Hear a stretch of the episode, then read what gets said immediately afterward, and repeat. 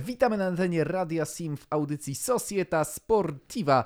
Przy mikrofonach Paweł Błoch i buenas noches, Jakub Więcław. Oraz nasz gość dzisiejszy, którym jest Michał Rybka. Dobry wieczór. To jest jak to Maciej ostatnio mówił, debiut ponowny, bo Michał już u nas raz był, ale niestety... No, problemy techniczne zawiodły, dlatego dziś wracamy z Michałem, a że dziś o Hiszpanii mówić będziemy, to Michał do nas wraca. Tak, no niestety, w troszeczkę złym nastroju, humorze, no tak. Ale... Też warto zaznaczyć, że to naprawdę były wtedy problemy techniczne, a nie to, że Michał powiedział coś kontrowersyjnego i my to wycięliśmy. Po prostu okazało się, że nagrywanie audycji zdalny to jest za duże wyzwanie. Michał, na nasze możemy powiedzieć, Paweł, no, możemy powiedzieć prawdę. Michał się rozebrał w trakcie audycji. Tak. Chociaż to nic złego, bo jednak jest audycja radiowa. Radio jak radio, ale nasze reakcje były zbyt ekspresyjne. Dobrze. Kuba, wracamy do naszych nie rozebranych, a ubranych tematów, mianowicie jakim jest kartka z kalendarza, którą jak co tydzień przygotowujesz? No wyobraź sobie, że wydarzyło się wiele w kalendarzu. Rozpoczynamy od tego, że w 73 roku, w roku narodzin mojego taty, serdecznie pozdrawiam, na antenie TVP1 przeprowadzono pierwszą transmisję z losowania gier liczbowych totalizatora sportowego. Także jest to wyjątkowa data dla wszystkich milionerów w Polsce, także serdecznie też również ich pozdrawiamy. Może też do nich kiedyś dołączymy. Rzecz kolejna, może nie o wydarzeniu, które mam wypisane, powiem na samym końcu, bo to jest istotne, ale najpierw o urodzinach. Urodziny mają ćwierćfinaliści, jak już wiemy, Ligi Mistrzów tego sezonu, czyli Andrew Robertson, szkocki piłkarz, zawodnik Liverpoolu, który awansował wczoraj z Lipskiem w meczu u siebie, czyli w Budapeszcie. I Alessandro Florenzi, piłkarz PSG, który też wczoraj, bardzo mi przykro panowie, zremisował z Barceloną w barwach PSG i awansował do ćwierćfinału. I też urodziny ma jako trener brązowy medalista i złoty medalista, bo w zasadzie Piotra Żyły też jest trenerem, trener polskich skoczków, Michał Doleżal. A informacja, od której chciałbym zakończyć, która miała wpływ na wszystkie poprzednie rzeczy, to, że rok temu WHO, czyli Światowa Organizacja Zdrowia, ogłosiła COVID-19, ogłosiła pandemią, co nie ma co ukrywać, że światowym sportem, piłką nożną i też skokami narciarskimi, bo pamiętamy, że sezon wcześniej się zakończył, no potrząsnął i... Wszystko wzięło i zamarznęło na parę dokładnie miesięcy. I tak staramy się to wszystko odmrażać. Lepiej bądź gorzej to wychodzi, ale no staramy się. Dzisiaj też czytałem o tym, że wracają koszmary z zeszłego roku, czyli mówi się o tym, że w województwie pomorskim chcą te niższe ligi, bodajże od czwartej chcą zamykać, wycofywać, żeby były te rozgrywki wstrzymane. Tak, niepokojące są informacje, no ale no nic się nie zrobi, zdrowie jest ważniejsze. Teraz tak mało sportowo. Spodziewaliście się rok temu, że to potrwa rok? Może Michał? No może nie chcę tutaj jakby ubarwiać politycznie tej audycji, ale to wszystko miało potrwać 2 tygodnie, góra miesiąc. Właśnie, tak miałem powiedzieć, dobrze mi przypomniałeś. Dziś mija rok, jak na 2 tygodnie zamknęliśmy wszystko. A mija rok właśnie. Dokładnie. No niestety, no. Ja nie ukrywam, że mi się udało na stadion wybrać w tym takim tak zwanej odwilży po pierwszej fali. Byłem na ostatniej kolejce tego sezonu, byłem we Wrocławiu na meczu Śląska z Lechią. Udało mi się być na Ekstraklasie, no ale to niestety byłoby na tyle. No niestety, no z pewnych rzeczy nie przeskoczymy i możemy tylko czekać, aż będzie normalnie. Ale dobra, zostawmy normalność tam, gdzie była, a my przenieśmy się do piłki nożnej, która się cały czas dzieje. I Kuba,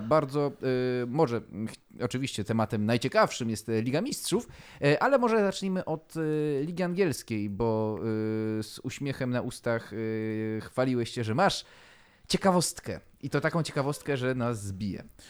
Nie zbije, ale tak sobie przeanalizowałem pewne sprawy i doszedłem do takiego wniosku, analizując tabelę Premier League.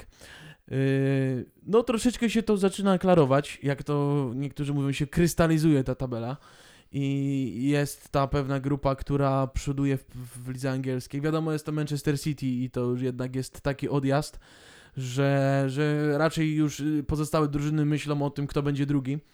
I ja nie pamiętam, ostatnio gdzieś czytałem, że tam potrzeba 5 czy 6 zwycięstw w City i to jednak już będzie mistrzostwo.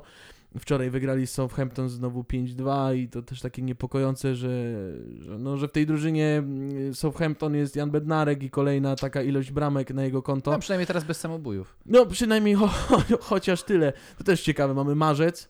I o Southampton myślimy o drużynie, która traci dużo bramek, a jeszcze w styczniu wygrywali z Liverpoolem i chcieliśmy z Bednarka zrobić najlepszego obrońcę Premier League, jednak ta liga jest bardzo wymagająca. I teraz wygranie z Liverpoolem to też nie jest aż taka wielka sztuka, abstrahując od Ligi Mistrzów, no to Fulham, to fakt, prawda, no to drużyna z samego dołka. I kończąc ten wątek Premier League, analizując sobie tabelę, tak spojrzałem, że raz, że tabelę, ale też tabelę strzelców i tak przyglądam i zacząłem sobie wypisywać i patrzę z perspektywy takiej, że na 4. miejscu mamy Chelsea. Wiadomo, West Ham może wyprzedzić, jeśli wygra kolejny mecz, bo tam jednak jest mecz zaległy, ale umówmy się, że Chelsea jest 5, jest w tej czołówce, jest drużyną, która jest na 2. miejscu pod względem straconych bramek. Tylko Manchester City stracił mniej, bo 21, a Chelsea 25 i tak sobie analizuję, że jak to wygląda ze strzelcami, bo nie kojarzy mi się, że w Chelsea jest jakiś taki lider i analizując doszedłem do wniosków, że Chelsea jest drużyną na 5. miejscu, drużyn w Anglii jest 20 i wyobraźcie sobie, że 15 drużyn w Premier League na 20 ma lepszego lidera strzelców niż 5. drużyna Chelsea. Chelsea jest dopiero tam na 30 którymś miejscu pojawia się Tammy Abraham, który ma 6 bramek. Jest ta ilość bramek i to nie jest ilość bramek, która też różni się od tych topowych drużyn, bo też tam jest powyżej 40. Te bramki się tak rozkładają na całą drużynę, że jednak oprócz Chelsea, te drużyny, które mają najsłabszego lidera strzelców, tak sobie przyjmijmy, to jest to Sheffield, jest to West Brom, jest to Fulham i jest to Burnley. To są drużyny, które są gdzieś tam na samym dole, które walczą o utrzymanie. I wyobraźcie sobie, że to tylko te 4 drużyny mają słabszych tych liderów strzelców, a mimo to Chelsea jest na tej czele tabeli i walczy o puchary. No i też patrząc na to, ile ma punktów, jeszcze walczy o fotel wicemistrza. Więc to cieszy. I w ostatnim czasie, odkąd przyszedł do Londynu Thomas Tuchel, Chelsea nie pamiętam, ale odkąd Tuchel przyszedł, wyobraźcie sobie, że Chelsea straciła tylko 2 bramki. Wygrała z Liverpoolem, wygrała z Evertonem. To są liczby, które mnie jako kibica Chelsea bardzo cieszą i jest to fajny prognostyk. I to też pewnie jest jakaś zasługa Lamparda, który odszedł już, ale widać, że w tym też wpisuje się Tuchel, że te bramki są tak rozłożone, że nie ma takich topowych liderów. To troszeczkę przypomina też Barcelonę sprzed lat.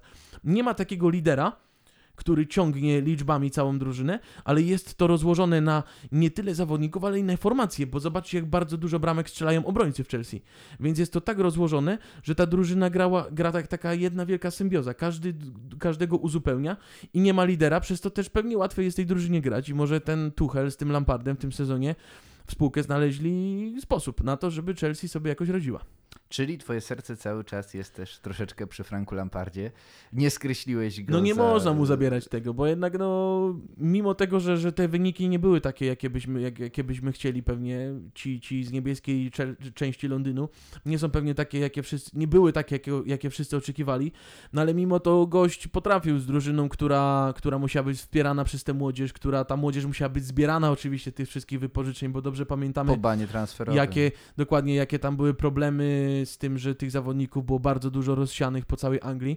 Ci zawodnicy wrócili, no i popatrzmy, wrócili zawodnicy. Jedno nazwisko już powiedziałem, Tammy Abraham, wypożyczony zawodnik, bodajże on był wtedy w Aston Villa, wrócił, w zeszłym sezonie ciągnął cały wózek na współkę gdzieś z Oliwierem Giroud, który też mu pomagał. Do tego dochodzi Mason Mount, który nie spotkałem się z taką opinią, będę jakby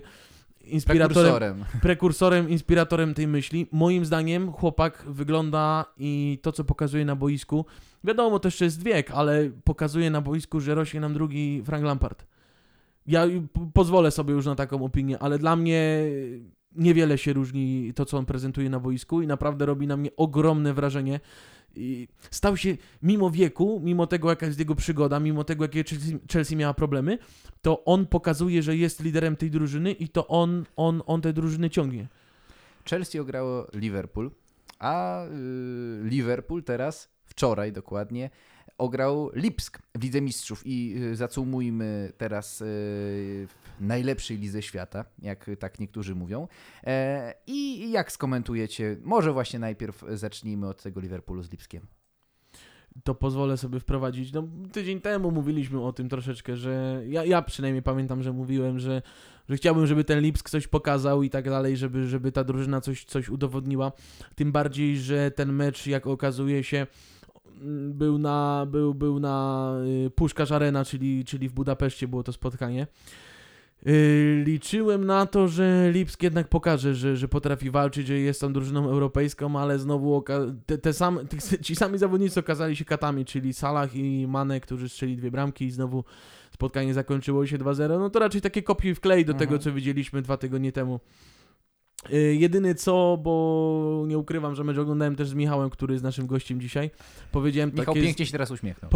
Powiedziałem takie zdanie, że szkoda też z perspektywy Polaków, no może śmiesznie to zabrzmi i nie mówię tego całkiem poważnie, ale gdyby tak Lipsk musiał zagrać jeszcze niedługo jakieś spotkania, też by był pewnie zmęczony i pewnie mieliby w głowie Ligę Mistrzów, a mamy tam 2 Węgrów, czyli mamy Orbana, mamy Gulasiego, no i trzeciego, który ma kontuzję, Szoboszlaj, ale pewnie też mieliby to w głowie i może mieliby też tę głowę gdzie indziej, gdyby musieli bronić swojej bramki, kiedy Lewandowski by strzelał w meczu właśnie też na Puskás Aréna, który już niedługo w marcu, więc patrzyłem z perspektywy takiej, że może dobrze, żeby oni myśleli o tej Lidze Mistrzów, a nie o rywalizacji z Polską. No niestety na tej rywalizacji z Polską będą musieli się skupić, a że Liverpool idzie dalej, cieszy to, no bo może na dłużej zostanie Jurgen Klopp w Liverpoolu. A właśnie, jeżeli chodzi o ten Liverpool, jak wam się wydaje? No bo w lidze jako tako jest, wszyscy wiemy, że ta czarna seria trwa. Były chwilowe chwały z Sheffield, ale tak to jest raczej słabo. No a ta Liga Mistrzów. Czy widzicie szansę na utrzymanie się Kloppa na dłużej w Lidze Mistrzów poprzez jego sukcesy? Czy Liverpool, zobaczymy na kogo trafi w kolejnej turze, prawda? Czy jest szansa na triumf w tym turnieju? Chciałem powiedzieć obronę, ale sobie przypomniałem, że Bayern rok temu ten turniej wygrał. Czy jest szansa, żeby Liverpool chociaż powalczył o jedno trofeum w tym sezonie? Moim zdaniem Jurgen Klopp zasłużył sobie na zaufanie włodarzy Liverpoolu, pamiętamy te pasy, między innymi poślizgnięcie się Gerrarda, tak. to już jest mem, tak? To już jest historia, Mi było wtedy smutno. Ale jak się mylę, to poprawcie mnie, Liverpool nie zdobył mistrzostwa 20 lat, tak? Premier League nie dokładnie. Wygrali to na pewno, nie? Tak, no to jest 92. Ale Liverpool, zawsze tam była jakaś dobra ekipa, były dobre nazwiska, ale nie było wyników. Przyszedł Jurgen Klopp ze swoim ekstremizmem, z tym takim sportowym duchem walki, który jakby mógł w nich zaszczepić.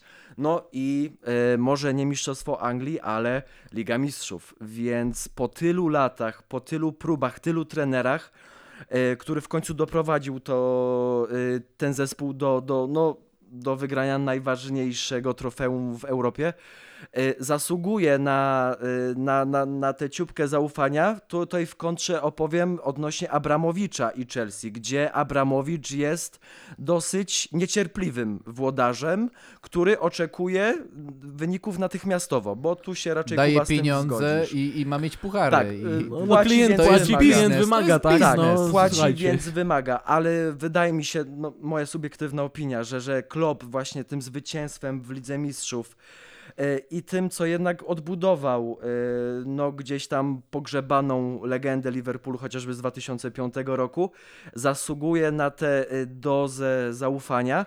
Oczywiście są gorsze w tym momencie chwile odnośnie Premier League, ale Liga Mistrzów trwa nadal. Posłuchajcie, może ja troszeczkę przejmę rolę prowadzącego teraz, bo wiemy też, że Joachim Löw pożegna się po Euro z reprezentacją Niemiec.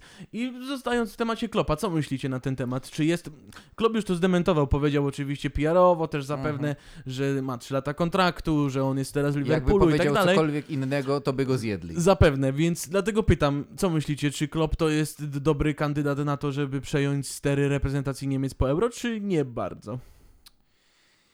Ciekawa byłaby to kandydatura, to na pewno. Trener wybitny, co pokazał przez ostatnie... Trener, ale pytanie, czy selekcjoner? Właśnie, bo to jest zupełnie inna zabawa. I Jurgen Klopp jest teraz w swojej topce trenerskiej. To, jeżeli tak możemy powiedzieć, jest w swoim najlepszym momencie jako trener. I czy jemu się opłaca iść do reprezentacji? Ja myślę, że ty właśnie to, co mówisz, z tym bagażem doświadczeń, finansowo na pewno byłby w stanie wynegocjować dobre warunki. Tak, to na pewno. Jeżeli patrzy na pieniądze, tak. A jeżeli chodzi o kwestie sportowe, nie wydaje mi się. Z uwagi takiej, że nad czym ubolewam, bo ja kocham piłkę reprezentacyjną, jest ona w 3., 4. szeregu zainteresowania kibiców. I sponsorów, i pieniędzy, i tak dalej. Wiadomo, jest mundial, jest euro, no to wszyscy super! Ale powiem ci, że tu od razu mam kontrę do ciebie w tej sytuacji. Bo zobacz, w jakiej sytuacji też przejąłby reprezentację. Przejąłby reprezentację po imprezie. Tak, przed, za pół roku. Przejąłby... To jest prawda. I od razu startuje do nowej imprezy. Ma wyzwanie w postaci mundialu, więc to podejrzewam, że marzenie każdego trenera poprowadzić reprezentację swojego narodu na taki turniej, jakim jest mundial. Z jednej strony tak, ale z drugiej strony wydaje mi się, że Jurgen Klopp jeszcze parę lat będzie chciał powalczyć jako ten trener klubowy. Bo też pamiętajmy, że tam na stanowisko trenera Liverpoolu też się pcha jeden facet, o którym Michał już zdążył wspomnieć. Nie doleżał. Facet, nie wskoczy.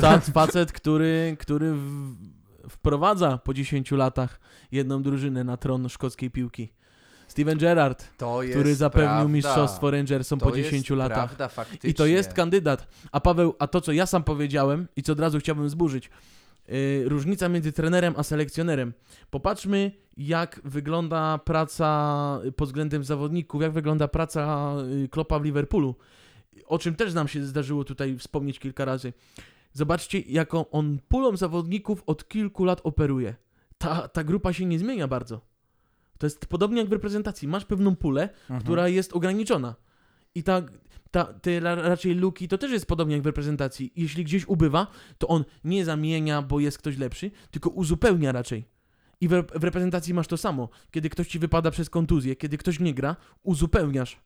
Więc to też jest jakby przez te doświadczenie 5 czy 6 lat, nie pamiętam, w Liverpoolu, jest już też nauczony tego doświadczenia, tej swojej polityki, czyli mam pewną pulę zawodników i raczej luki uzupełniam, więc to wpisywałoby go raczej w funkcję selekcjonera. Wydaje mi się, powiem coś totalnie płaskiego, głupiego i prostego. No to się zastanów, Paweł, czy chcesz to mówić w ogóle, nie? Chcę to powiedzieć, bo to jest moja myśl, że są argumenty za i są argumenty przeciw. Obie wersje... Mogłeś nie mówić. Wiem, ale chciałem. Obie wersje są logiczne. No bo gdyby nie odchodził Lew, Klopp pewnie by sobie siedział w Liverpoolu, nawet jeżeli Steven Gerrard by się tam pojawił. Mnóstwo europejskich klubów z wyciągniętą ręką pana Kloppa by złapało i zrobiłby tam niesamowitą rewolucję.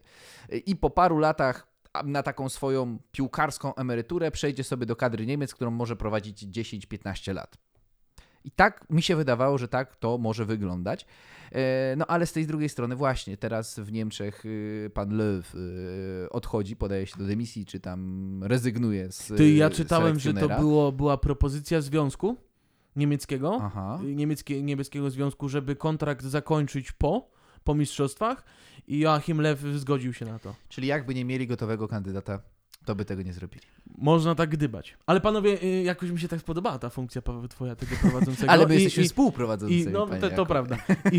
I chciałbym w tym nurcie zostać i też od razu pewnym pytaniem przejść do kolejnego tematu. Jeśli Jurgen Klopp prędzej czy później pożegna się z Liverpoolem, powiedzcie mi, czy w dobie wielkich rewolucji, które nadchodzą w Barcelonie, potrafilibyście rozpatrywać Jurgena Kloppa jako trenera Barcelony? W tym momencie marzenie ściętej głowy, ale... Znaczy, Powiem wam tak, że on się wpisuje. Zobaczcie, Borussia, Liverpool to są drużyny, które były topem i miały większe bądź mniejsze kryzysy, no bo nie można tego porównywać, ale on wchodzi, robi rewolucję i wprowadza znowu na szczyt. Pompuje z zawodników wszystko, co jest możliwe i wprowadza na szczyt. Barcelona jest idealnym teraz klubem na taką politykę. Oczywiście, ja uważam, że Jurgen Klopp idealnie by pasował do Katalonii.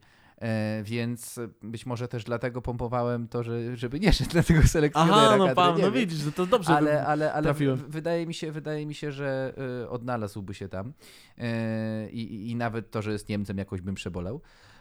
Więc no jakoś, nie, uważam go za wybitnego trenera, top 5 na pewno w Europie, jak i nie top 3. No człowiek, który tak idealnie to pokazałeś. Jest problem w klubie, przychodzi on, dokonuje po 2 latach przejściowych, tam od razu wskakują na najwyższy poziom i ten klub jest praktycznie niedościgniony. Więc to idealnie, tylko pytanie, jak pan Laporta na to wszystko patrzy, nasz nowy prezydent. Idźmy w to. I Michał tutaj tylko zamykając jakby wątek Kloppa, pod względem piłkarskim sam chciałbym zobaczyć, co by mógł z tej młodzieży wykrzesać i mam nadzieję, że gdyby się tak stało, tego pierwszym krokiem będzie, przepraszam, że użyję takiego słowa, ale wypieprzenie Sergio Busquetsa z kadry FC Barcelony, bo no niestety, ale to jest kwestia stricte piłkarska. Chociaż on potrafi z takich topornych zawodników robić wirtuozów. Zobaczmy na Hendersona. I pragnę zauważyć, że Busquets ma cały czas przebłyski. Z Sevillą zagrał cudowny mecz podczas remontady udanej. Więc no ja bym cały czas tego człowieka nie skreślał, nawet jeżeli nie musi grać pierwszych skrzypiec, tak. To on jest potrzebny w szatni, on jako ta był cichym, legenda klubu. Był cichym destruktorem zawsze, jakby śmietankę spijał Messi i Niestak Savi za jego złotych lat. On był takim cichym bohaterem, okej, ale tylko zamykając. Kwestia piłkarska jak najbardziej, tylko że tu się kłania teraz w tym momencie kwestia finansowa. To jest prawda. I zadłużenie FC Barcelony i ściągnąć, po Koeman nowa twarz, jeżeli chodzi o trenerów. No bo doceniam to wszystko, co zrobił dla Barcelony jako piłkarz, ale jako trener zupełnie nowa postać, więc też pewnie te kwestie finansowe nie są tak wygórowane, jakby mogły być w kwestii Jurgena Kloppa, no bo to jest trener stopu. Więc tutaj sprawa pieniędzy na pewno jest najważniejsza. Tak można niestety powiedzieć. W tym momencie tak. Ale mamy teraz nowego tego prezydenta, nowego starego można powiedzieć, bo tak. Pan Laporta po 11 latach przerwy wraca na fotel prezydenta Barcelony. I ciekawa informacja, którą się spotkałem w mediach w dniach ostatnich. Praktycznie już jest dogadany transfer do Barcelony. Mianowicie Kun Agüero zgodził się na przejście do Katalonii. Rodzinne interesy z Messim pewnie. Tak po nazwisku widzę, że to decyzja mogła być jeszcze poprzedniego prezydenta. Ale z drugiej strony człowiek zgodził się na mniejszą pensję i tak dalej, na wszystkie tam obcinane sprawy. Uważam, polityka, że polityka w Barcelonie emerytów i rencistów raczej gwarantuje to, że może szybciej do szczepień pójdą. Ojej, brutalne słowa. Pamiętam bodajże 2 lata temu, czy jeszcze rok temu był pomysł, żeby Van Persie się pojawił w Barcelonie. Ja myślę, że też teraz to jest aktualne. Ale nie, patrząc na Agüero, jeżeli on ma przyjść za niskie pieniądze, bo to ma być wolny transfer, jeżeli się nie mylę. A pewną klasę sobą reprezentuje piłkarską. Człowiek, który też może gwarantować jakąś liczbę goli. Po pierwsze gole, po drugie lepszy nastrój Leo Messiego, którego Agüero jest przyjacielem. I to jest troszeczkę ojcem sytuacja chrzestnym jego dziecka. Dokładnie. To jest bardzo i to jest trochę sytuacja jak Peszko Lewandowski w kadrze. Ale zachowajmy też poziomy Peszko Agüero. Więc ja uważam, że taki Kun Agüero, jeżeli on ma przyjść za śmieszne pieniądze, za Brad White'a. No mówmy się, na przykład, Agüero to też nie jest ostatni zawodnik stopu, bo tak sobie, nie będę tutaj nikomu ściemniał, bo tak sobie przypominam, bo pamiętałem to, że on nie gra. No, też jest dlatego przypomniało mi się to też, że wczoraj zagrał Southampton, wszedł na chwilę. No ale popatrzcie, to jest tak, 19 minut wczoraj Southampton, jest tak, ławka, 60 minut z West Hamem, potem jest 11 minut z Gladbach i jest tak, ławka, jest kontuzja, ławka, poprzednie spotkanie 3 stycznia. 3 minut, nie, z 5 minut, 14 minut, 17, ławka i potem jest znowu kontuzja. Z West Hamem oglądałem ten mecz i tam faktycznie tego Agüero nie było, więc... No słuchajcie, nie wystarczy ten Bright White tam? To znaczy, chociażby pastwisz się. Paweł, w końcu mogę, bo Chelsea jakoś gra, to się pośmieje. Tylko, że jest tak gęsta sytuacja w Barcelonie, gdyby nawet ten Kun Agüero miał założyć koszulkę Atmosferić i na przykładzie wolnego transferu biorę w ciemno. Jestem z tego zdania, co Michał. No ale dlaczego? No, to jest gość, który przyjdzie, musi dostać kontrakt i musi brać pieniądze. Gwarancji bramek, no i na razie nie liczyłbym na to. Gość, który miałby wtedy siedzieć na ławce, jeśli liczby nie będzie, no z jakiej racji mu płacić? No to jest chyba problem wszystkich drużyn, że są tam zawodnicy, których mamy i którym trzeba płacić i oni się nie spłacają i biorą pieniądze za nic. To po co tacy zawodnicy? Nie lepiej wydać więcej pieniędzy na kogoś, kto jest gwarancją liczb? Tylko, że... Werner na przykład, właśnie. Oddamy Wernera, możecie brać. Hunic Werner. Już... Dobrze. No właśnie. Dobra, to nie. Jak powiedziałem, że Niemca Kloppa przygarny, to Niemca Wernera nie chce. Nie, dobrze, Paweł, to nie. Uważam, że nie ma, jak Michał ładnie powiedział, nie ma tych pieniędzy dużych i trzeba brać, co się napatoczy, co się nazywa. Niestety w tym momencie tak. Ja się nie zgadzam. To jest też absolutnie. Jakby głębiej się zastanawiając, to jest... Pamiętam chociażby, gdy to były sezony 2013, 14, 12, kiedy... Oprócz Daniego Alvesa wychodziło 10 piłkarzy z La Masii. I to jest właśnie też coś, co chciałem powiedzieć. Ale teraz ta młodzież w Barcelonie jest. Teraz. Dobrze, ona się wreszcie... To może potrzeba, będę nawiązywał oczywiście, może do takiej sytuacji jak Chelsea. Są problemy finansowe, to dobra, nie robimy transferów. Mamy to, co mamy i gramy tym. Koniec. I może nadal mamy jedną z najlepszych szkółek piłkarskich w Europie. Cały czas liczę, że pan Laporte odmieni tą sytuację. Może to, wiadomo, że to nie jest tak, że przychodzi pan czarodziej Laporte, machnie swoją różdżką i wszystko się zmieni. Od razu. Zanim on zacznie machać swoją różdżką, dokładnie. To najpierw musi posprzątać bałagan, poprzez złamać różdżkę, no nie hatfu Bartomeu. Czarną jego różdżkę. Więc wiemy, jak jest. Też jeżeli chodzi o te transfery. No, nie oczekujmy, że od razu się coś pojawi, ale popatrzmy, jakich piłkarzy na Camp Nou sprowadził pan Laporta podczas swojej pierwszej kadencji.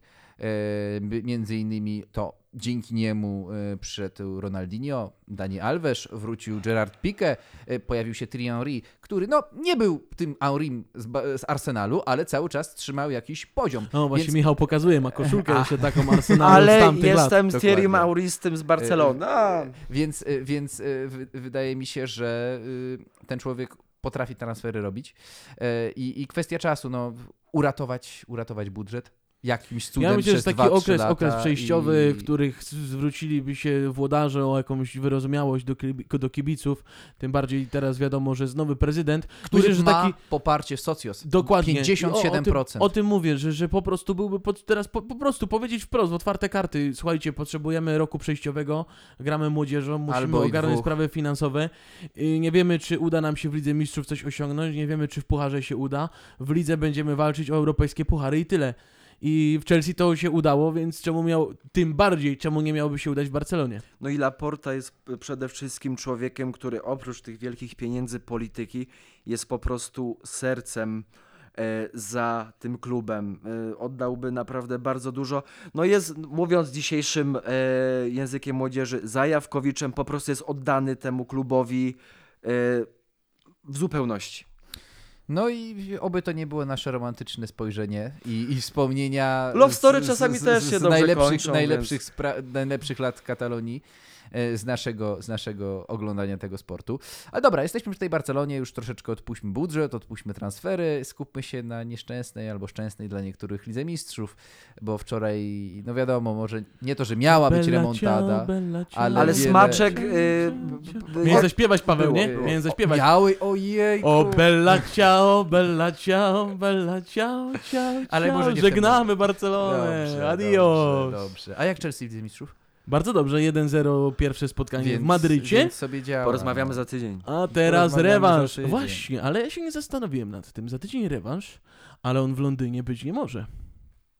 Z uwagi na... właśnie podróże, COVID. No ciekawe, gdzie ten mecz się odbędzie. Bo mowa o Warszawie. Ale no, muszę zbadać ten temat. A może Vancouver? No, Vancouver, tak. 3-0 dla Chelsea, jedziemy dalej. Ale no, gospodarz tutaj. Słuchajcie, gwarantuję, że pomścimy z PSG. No i może być, tak jak to wspominaliśmy tydzień temu, może nie być w ćwierćfinale Ligi Mistrzów hiszpańskiej drużyny, bo ta Atalanta ma szansę z Realem, której Atalancie będę kibicował całym sercem i duszą. O i Jan też na pewno, bo jednak ta miłość do włoskiej piłki jest... Dokładnie, więc warto sprawdzić nawet na przyszłą audycję. Jeżeli, no bo będziemy już po meczu? Środa, tak, bo w zeszłym tygodniu... Nie, Real będzie grał w środę. A my będziemy w środę... To może od razu się umówmy, że w środę się spotkamy, żeby podsumować całą Ligę Mistrzów? No, w czwartek będzie emisja audycji. Tak, no, w czwartek będzie emisja. Czyli tak jak dzisiaj. W środę my się spotkamy, omówimy co i jak. Dokładnie. Sobie na meczu i w czwartek będziemy się z wami łączyć. Więc będziemy, i nawet można będzie sprawdzić, takie sobie wyzwanie zrobiłem, postaram się to zapamiętać, aby zobaczyć, kiedy ostatni raz, jeżeli Real by odpadł z Atletico, kiedy ostatni raz żadnej hiszpańskiej drużyny nie było w ćwierćfinale Ligi Mistrzów. Bo wydaje mi się, że to ciekawa by była sprawa. Bo wydaje mi się, że to mogą być naprawdę ciekawe lata. Bo ostatnie 10 lat zawsze. Tak. Nie pamiętam dokładnie, więc nie pamiętam. Być może to będzie taka pierwsza sytuacja w historii. Nie wiadomo. Ale dobra.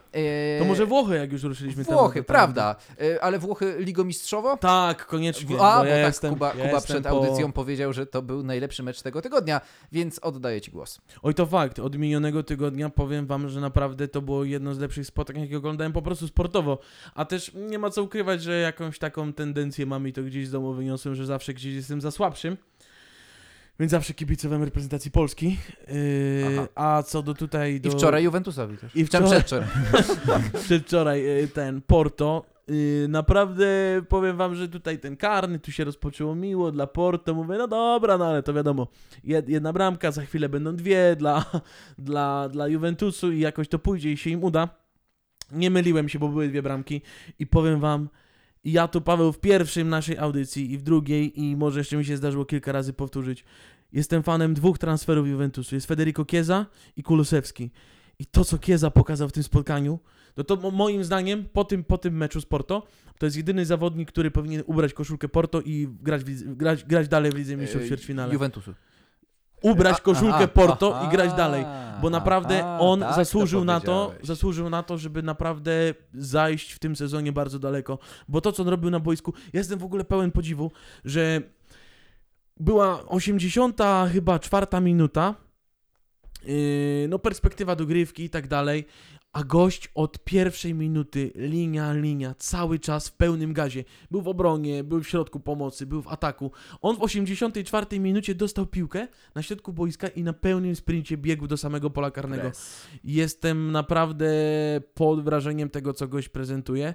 No ale niestety, nie? Jak pan Cristiano został w szatni, jak pan Morata przypominał tego bardziej z Chelsea niż tego, którego widujemy w Serie A, no to trudno oczekiwać tego, żeby awansowali i to, co oni pokazali przy tym rzucie wolnym dla Porto w dogrywce przy bramce na 2-2, no to słuchajcie, no to szwajcarski ser.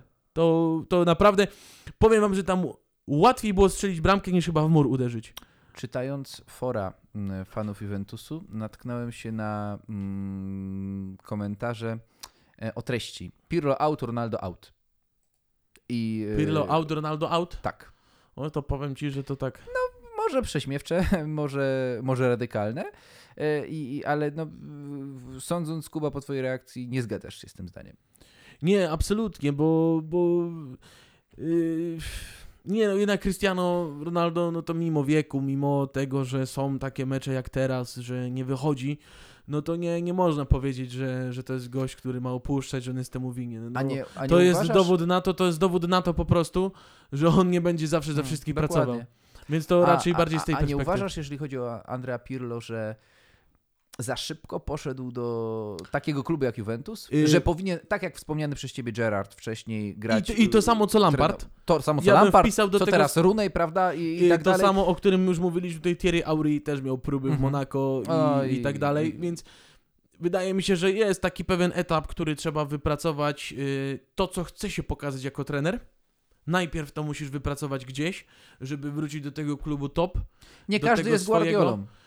Raz, że nie każdy jest urodzony, a dwa, no tak jak mówię, trzeba pewne rzeczy wypracować i wydaje mi się, że jeszcze może troszeczkę za wcześnie to było. Bo patrząc jeszcze te 5-6 lat temu, kiedy oglądaliśmy Andrea Pirlo na boiskach, no, sądząc po nim, zawsze miałem w głowie, to jest profesor. To jest człowiek, jak który... wino. I dokładnie. Naprawdę jak wino. To Im jest starszy, człowiek, tym lepszy. Który rozumie tę grę, który jest geniuszem. Uważałem go obok Iniesty i Xaviego za najlepszego pomocnika tego czasu.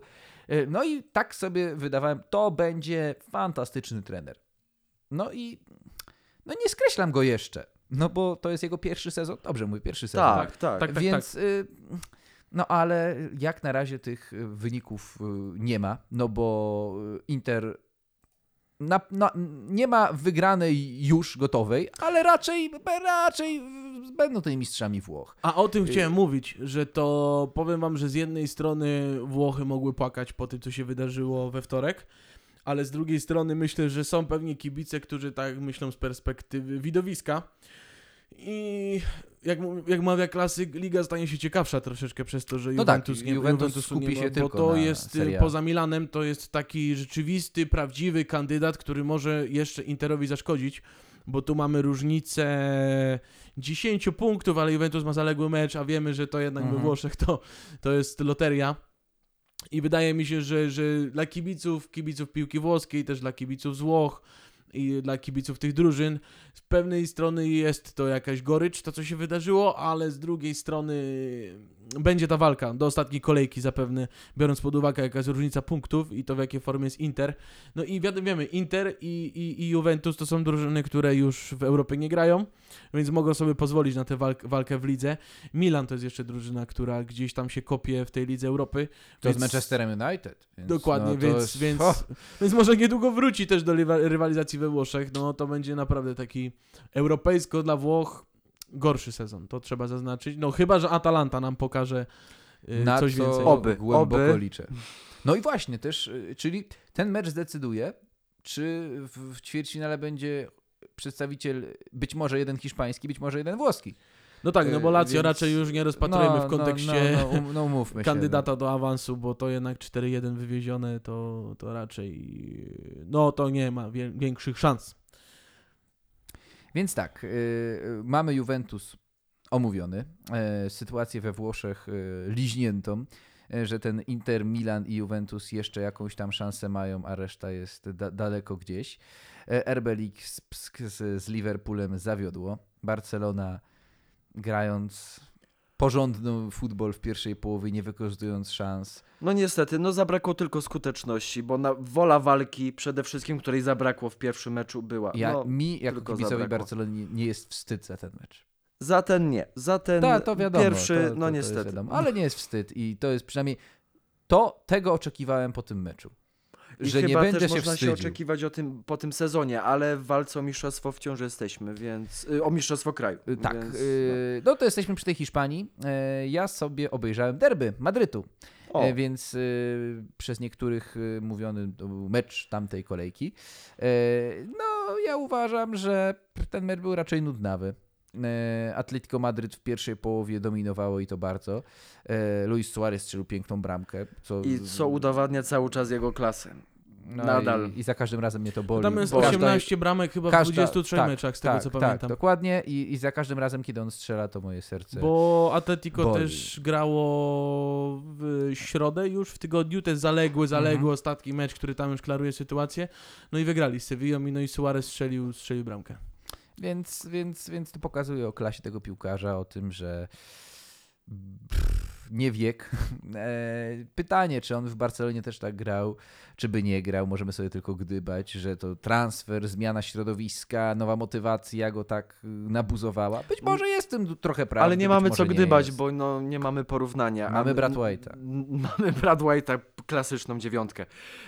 Odnośnie dermów Madrytu, bramkę dla Realu strzelił Karim Benzema. Tak. Który, no jakby nie patrzeć, no gdy nie było też tej cudownej trójki, czyli Bale'a, Ronaldo i Benzema zawsze był jakby tym trzecim. Tak, niby był czapkę. Ważnym ogniwem Realu, ale zawsze takim nie na pierwszych stronach gazet sportowych i tak dalej. On był postacią memem tak naprawdę. Ludzie się żartowali z tego Benzemy i nie widzieli jego wkładu do drużyny. I po odejściu właśnie, gdy już Bale i też przygasł, przyszedł Hazard, nic nie pokazał.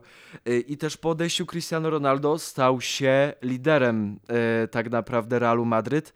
I też, co bardziej dowcipni ludzie mówią, że gościu, czyli Karim Benzema, skończył z kręceniem filmów dla dorosłych typu no, XXX, a wziął się za grę w piłkę.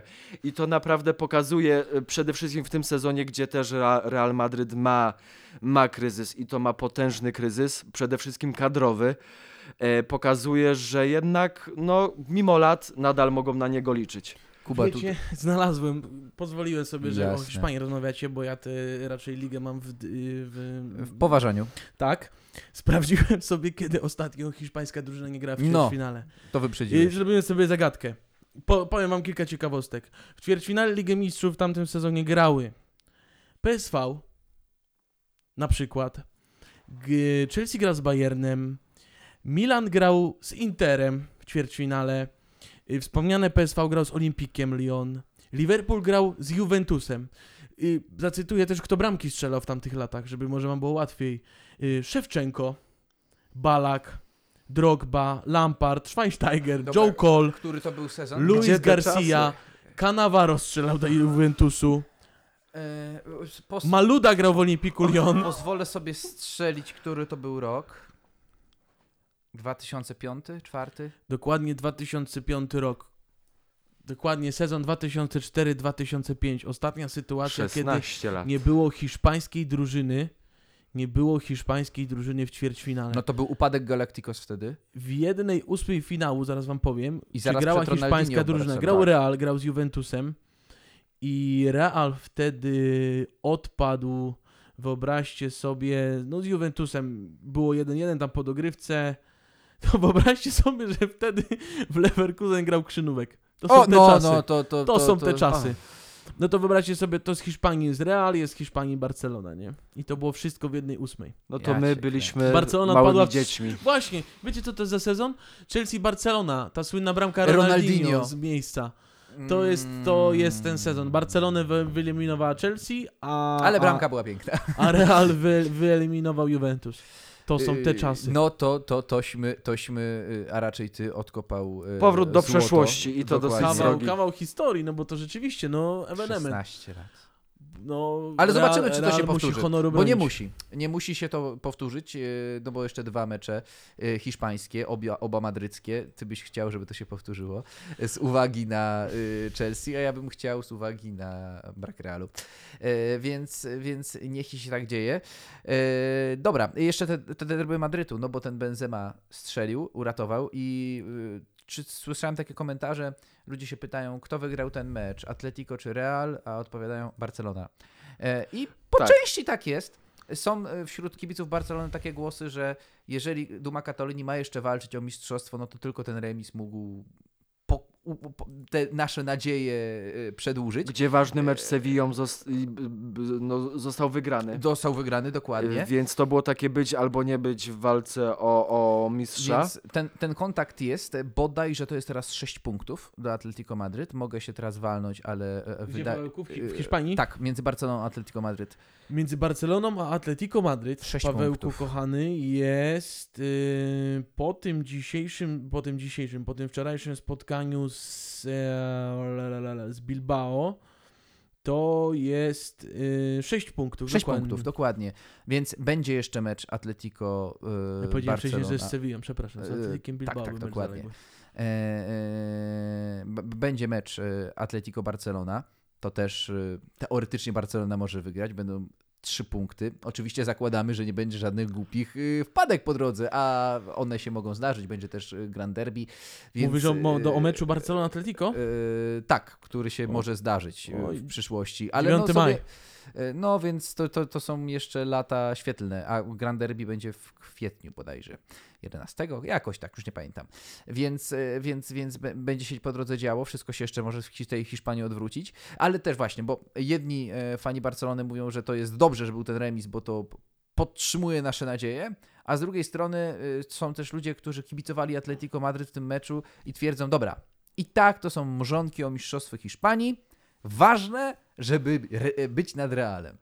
Jest to jakaś filozofia, ale wydaje mi się, że... Filozofia chyba do niczego, która do niczego nie ale też jestem niby takim cichym wyznawcą tej filozofii, że jak nie Barcelona, to jakikolwiek to inny klub, a jeżeli już to Atlético Madryt, no bo jednak jest z Madrytu i byleby nie Getafe.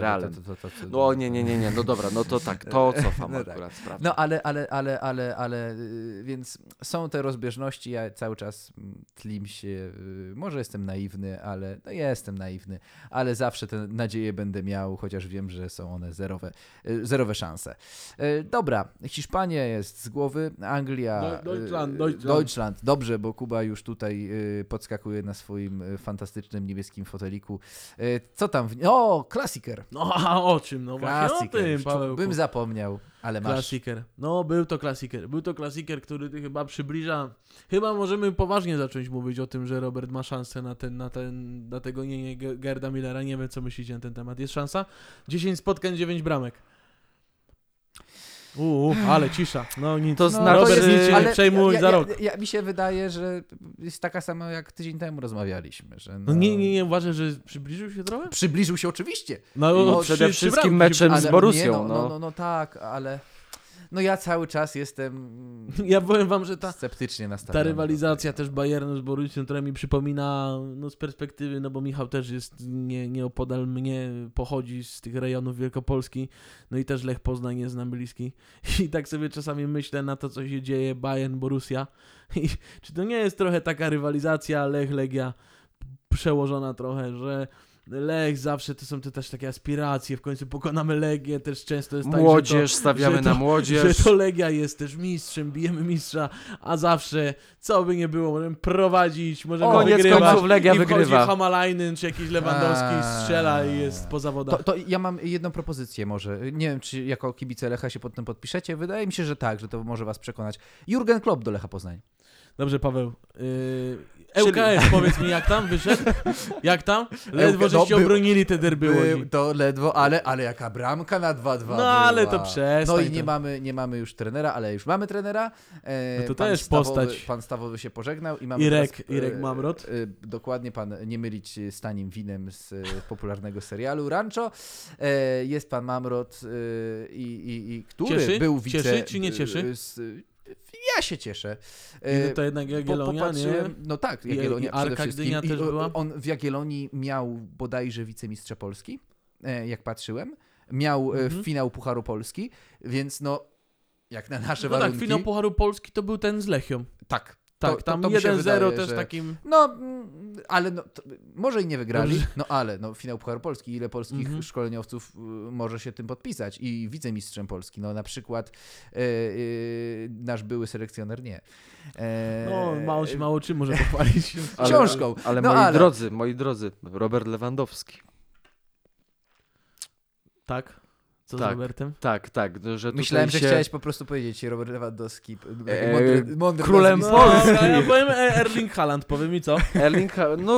Haaland bardzo dobry, ale jednak mimo wszystko pokazuje...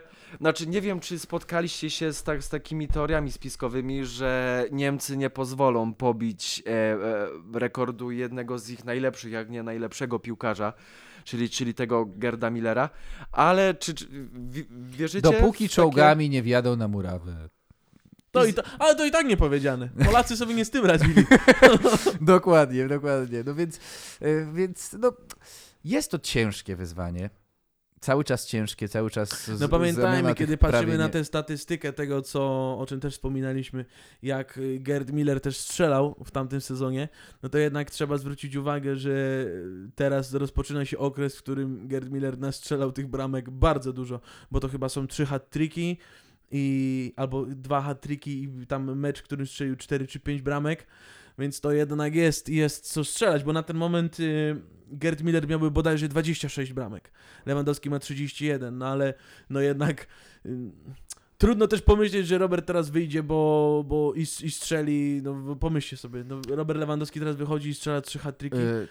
Czy Robert Lewandowski... Ja jestem w stanie to sobie Czy Robert wyobrazić. Lewandowski miał gorszy moment w tym sezonie? No jak nie pojechał do Kolonii na mecz. To chyba był najgorszy moment. Boję się, że jakaś zapaść się może w nim pojawić. A ja właśnie się obawiam, że ta zapaść może się pojawić na tylko na Euro i na meczach reprezentacji. No tak, no. Popatrzcie, tak sobie teraz zerkam. Pytanie czy to jest zapaść, czy to jest normalność? No to... No, to też fakt. No, ciekawy jestem. To już o reprezentacji byśmy musieli nowy program zrobić, ale tylko chcę, i kończąc temat Lewandowskiego, teraz w weekend Werder Brema. Mam nadzieję, że to jest drużyna, która leży też Robertowi. I jest Stuttgart. Pomówmy się o 3 najbliższych kolejkach. Mhm. Jest Werder na wyjeździe, Stuttgart i Lipsk. Na wyjeździe. No to jest chyba najtrudniejsze spotkanie z tych najbliższych. To oczywiście. Po drodze jest rewanż z Lazio. Powiem wam, że tak teraz zerkam, że coś, co... ma w sobie jakąś taką odrobinę optymizmu, to jest to, że w ostatnim meczu Robert Lewandowski 22 maja stanie naprzeciw polskiego bramkarza, bo ostatni mecz jest w Monachium z Augsburgiem. Czy by jakaś taka umowa gdzieś tam? Na przykład, nie wiem, motylek przeleci obok piłki, trzeba będzie podziwiać. A gdyby tak brakowało 3 bramek, to mówiłby się na przykład z Gikiewiczem, tam sfauluj mnie, czy coś, i 3 razy.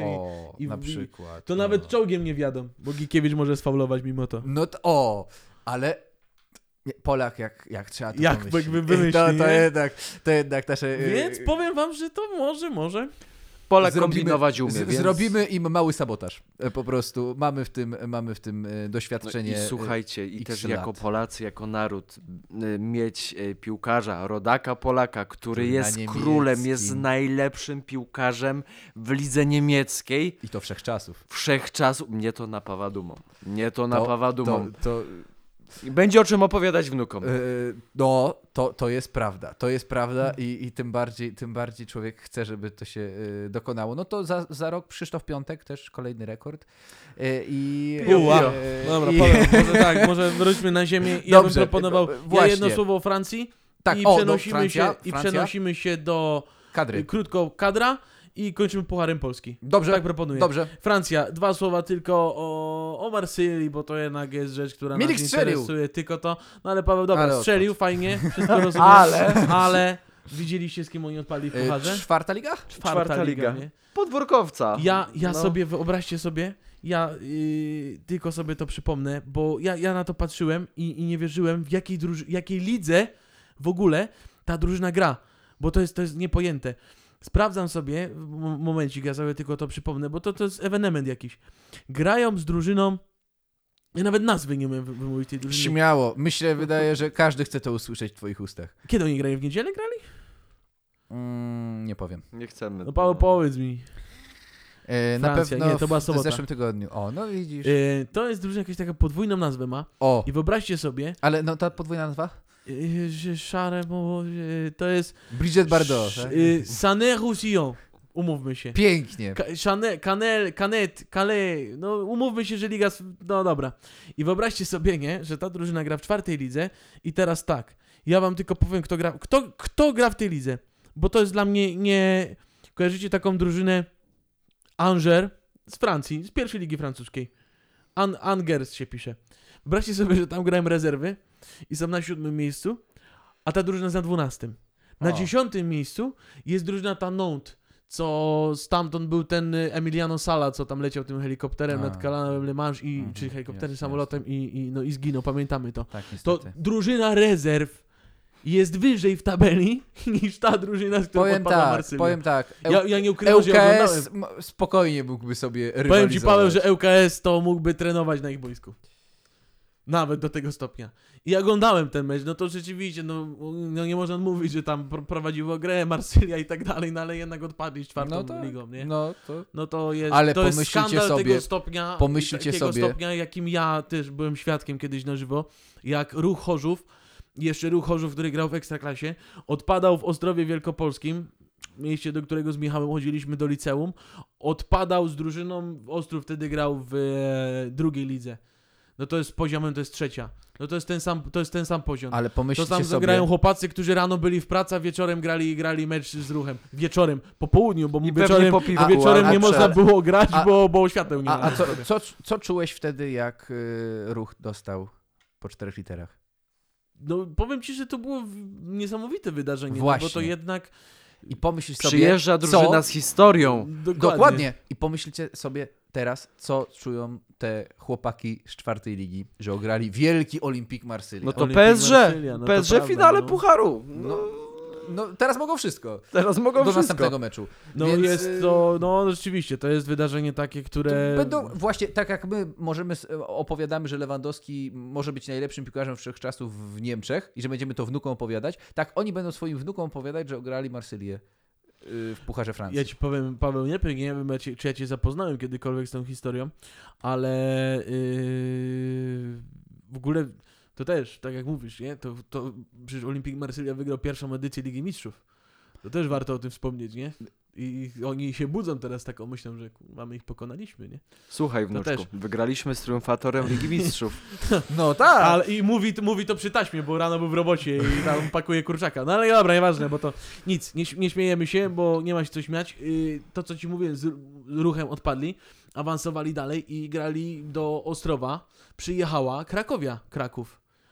I wyobraź sobie, że była dogrywka i wiesz, kto okazał się katem Ostrowi, tylko nie pamiętam, czy on strzelił bramkę w dogrywce, czy strzelił bramkę, bo do dogrywki było 1-1. Bramkę pierwszą w Krakowie wtedy strzelił Bartosz Kapustka na stadionie w Ostrowie. Więc widziałeś to objawienie. Tam rozpoczęła się jego wielka kariera, która kończy się dziś w Legii. Spojrzał na ciebie i tak... Dla niego. A że Bartosz Kapustka, no to musimy przejść do pucharu.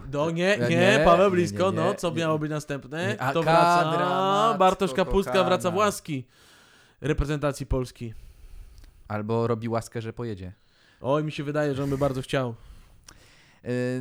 No i jest parę zaskoczeń.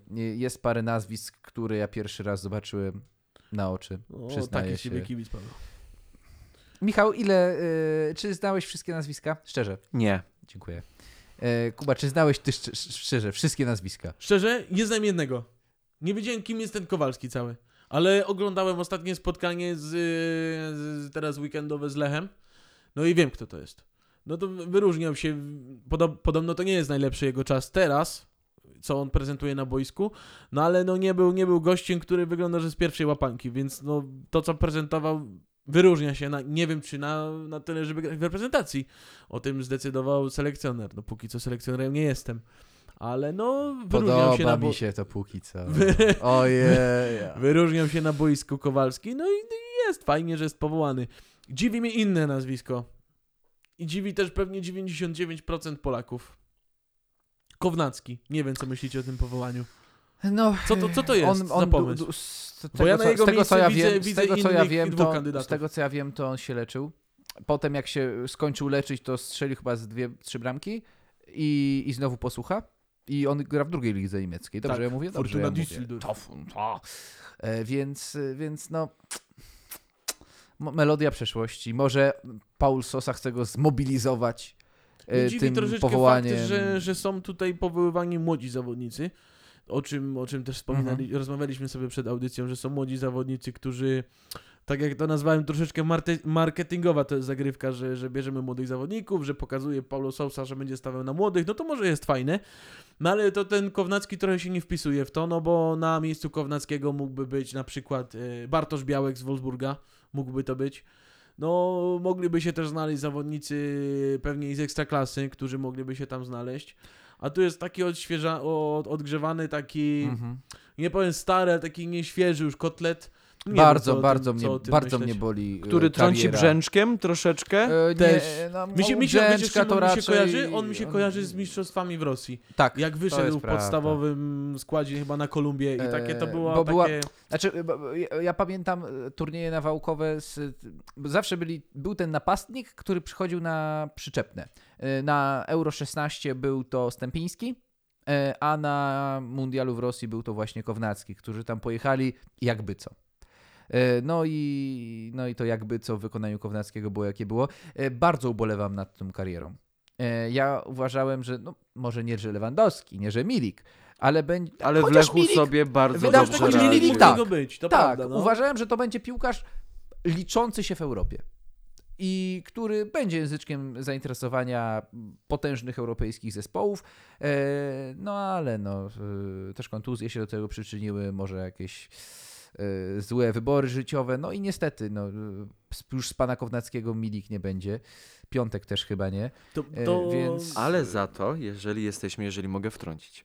Tak, zezwalam ci. Dziękuję. Nie wiem, ale próbuj. Masz mikrofon włączony cały czas. Że skoro Milik i tak dalej, że z Kownackiego nie będzie, to czy w końcu z pana Zielińskiego będzie pan Zieliński? No tak chyba się zapowiada wszystko ku temu. Zobaczymy, bo w lidze to, przecież on w Napoli to cały czas gra pierwsze skrzypce. On zawsze był tam chwalony. Jest, a trenerzy odchodzą, on dalej swoje. A przychodzi mecz kadry i wszyscy oczekiwania, może coś się przestawi. I potem połowa komentatorów mówi, Zieliński się nie nadaje do kadry, to jest piłkarz, który jest paranoja, parodia, że ktoś taki jest w naszej reprezentacji, a drudzy, czekajmy, coś tu się na pewno włączy, coś na pewno się przeskoczy, coś się załączy i będzie fantastyczny piłkarz ze środka pola. No i tak już się bujamy 5 lat. Trudno teraz powiedzieć. Mi się wydaje, że więcej będziemy wiedzieli na koniec marca. Ale może o tych pozytywach, które się pojawiają, bo tu mówimy o wątpliwościach z Kownackim i tak dalej, ale są zawodnicy, którzy wracają. No i tak jak mówiliśmy, Stoka Pustka, który wyróżnia się, mniej bądź bardziej na tle ligi, ale się wyróżnia. On się nam bardzo będzie kojarzył, przynajmniej mi, tym naszym najlepszym turniejem, jaki oglądaliśmy w życiu, jeżeli chodzi o polską reprezentację, Euro 16. No tak, to na pewno. Kiedy był... Może nie filarem, ale był znaczącą postacią tej reprezentacji i mam z nim miłe wspomnienia. O. No i patrzymy, jest Kapustka, patrzymy dalej, jest Karol Świderski, który w pałku raczej... nie chcę teraz wyjść na kogoś, kto się nie interesuje ligą grecką i nie wiem w ogóle kto to jest, ale nie oglądam na co dzień, tylko raczej obserwuję na Flashscorze, co tam się dzieje i raczej kojarzy mi się to zawodnik, który wchodzi. No i jeśli ma, to strzela. No i te liczby pewne Joker.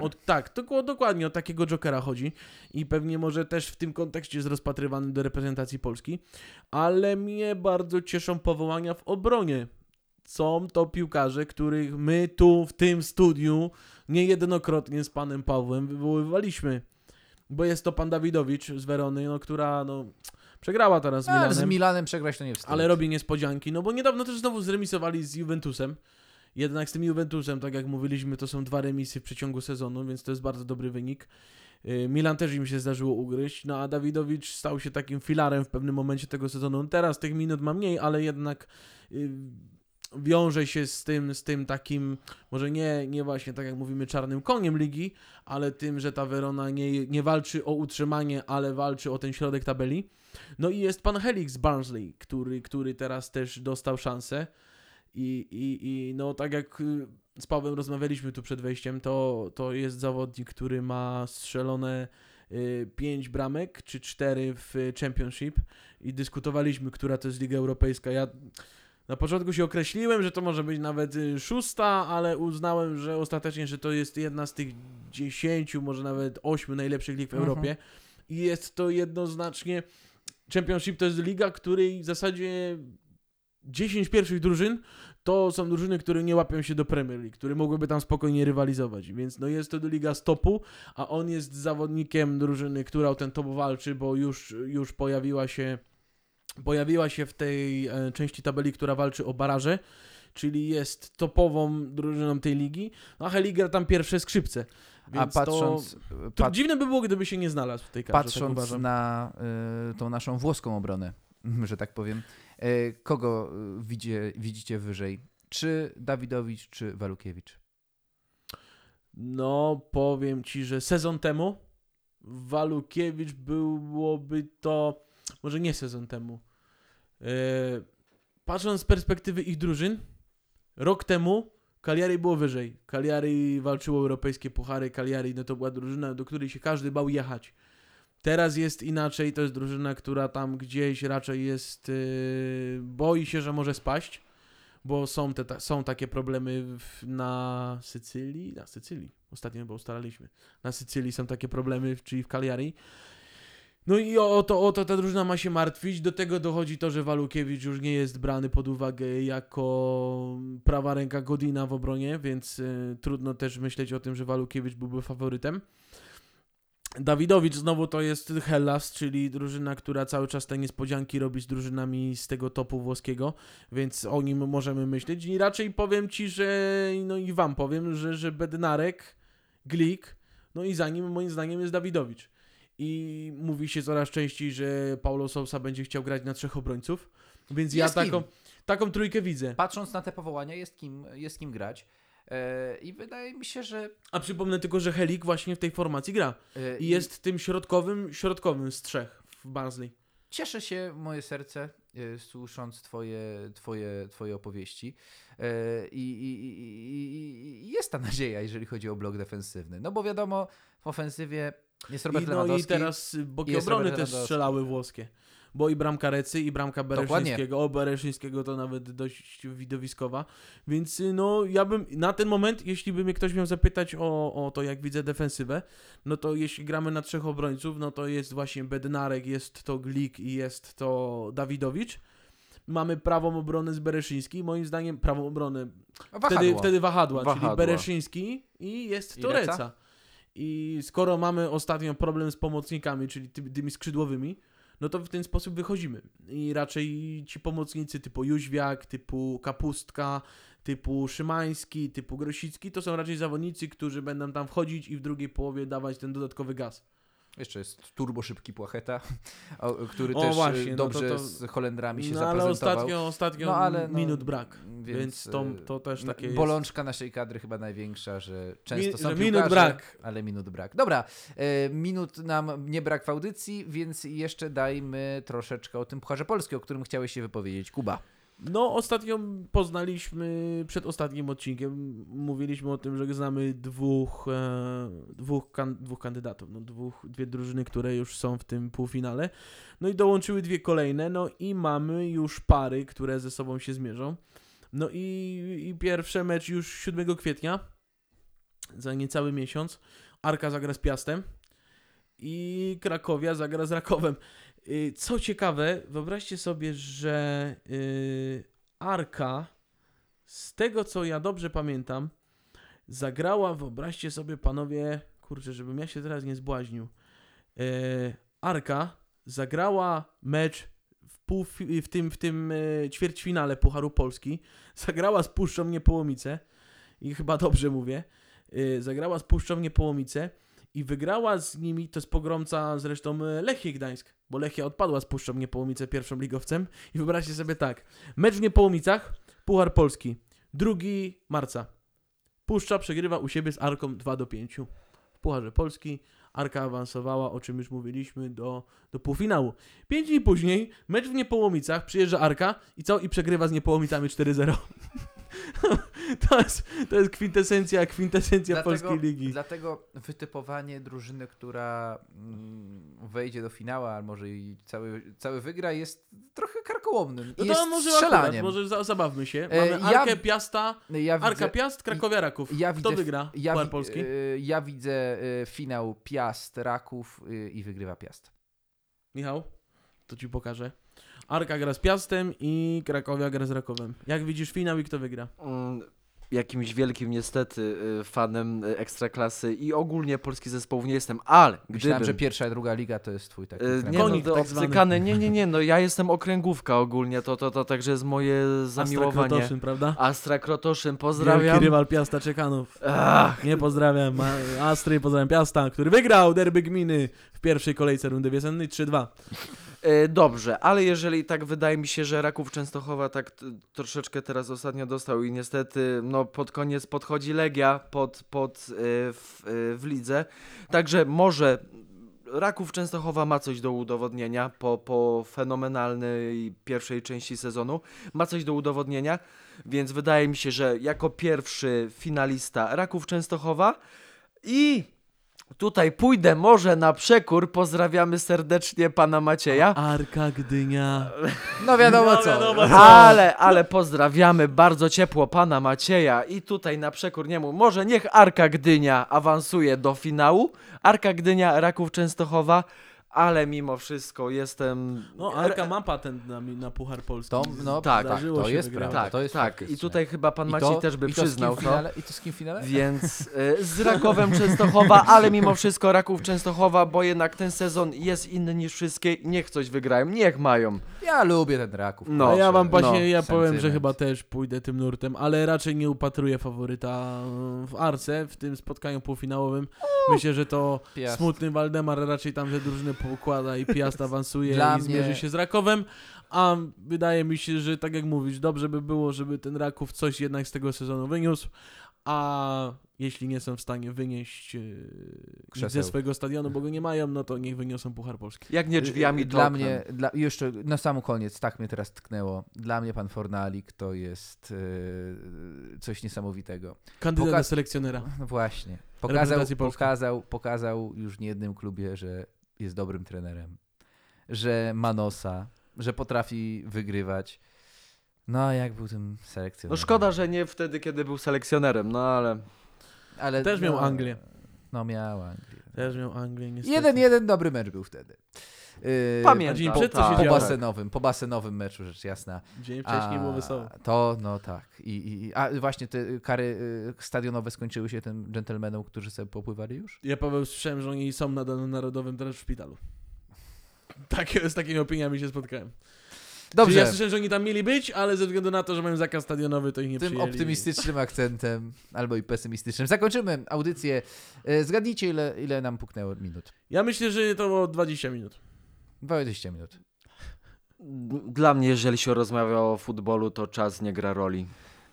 Ani Marcina, ani też żadnego innego. Godzinę 11 minut. Zwłaszcza nie Marcina. Dziękujemy bardzo. Wszystkiego dobrego.